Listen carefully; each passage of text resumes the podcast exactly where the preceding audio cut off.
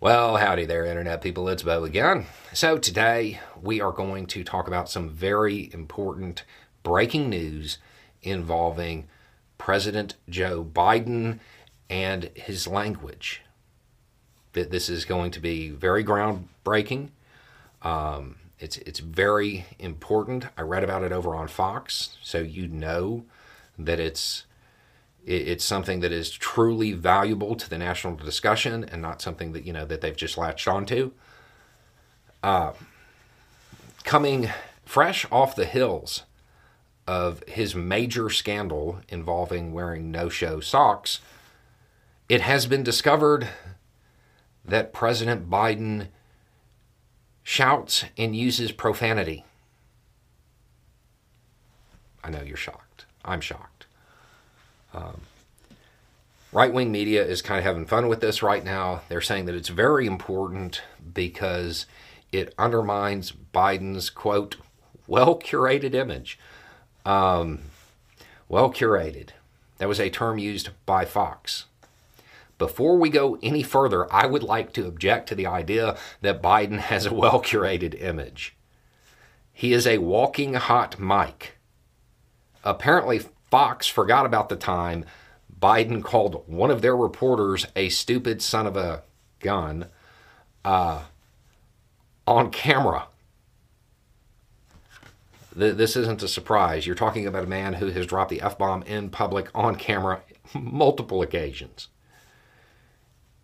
The idea that he cusses in, in the White House is not really that shocking. But it does get entertaining when you start looking at the actual quotes and his quote go to quotes. Um, yeah, tell me you've never given a briefing without telling me you've never given a briefing. So, apparently, the two phrases Biden shouts at his staffers the most are uh, how the heck, he did not say heck, how the heck did you not know that man? And don't hecking BS me. Yeah. Yeah. I can see how the people who have flags out in front of their house that say, heck Biden, um, I can see why they are clutching their pearls over this. So, let me tell you, without even going into it, um, let me tell you how this happens. You are a policy advisor. You are providing information to the policy maker. The policy maker asks you a question and you don't know the answer. Let me tell you the next words you're going to hear. How the heck do you not know that, man? Your entire job is to hecking know that, man. Don't hecking BS me. Get the heck out of my office until you can come back with a hecking answer, and it had better be in the next three hecking minutes. And then once you leave, that continues because the person's like, heck, can you believe this hecking stuff? How can I do my hecking job if I don't have the information? That's how it plays out. Uh, welcome to a White House that expresses urgency about things other than golf tee times, taking documents and cooing. In, in most White Houses, this is uh, any given Monday. This is what high pressure briefings are like.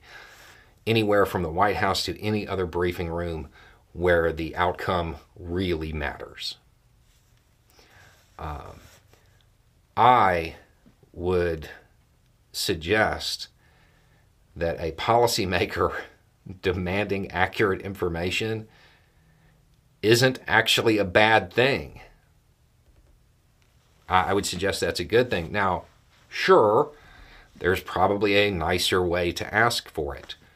Um, but from experience, that's generally not what happens. Um, and again, given the last administration's apparent consistent demands for inaccurate information, I mean, I th- personally think this is a nice change. And then when you dig further into it, what you also find out is that Biden likes to get his briefings in in normal language. And he asks questions to translate gov speak, mil speak, Paul speak into normal everyday language. If this is becoming a problem, um, it might be a good idea to have somebody in the room who can translate the the policy speak into normal everyday language.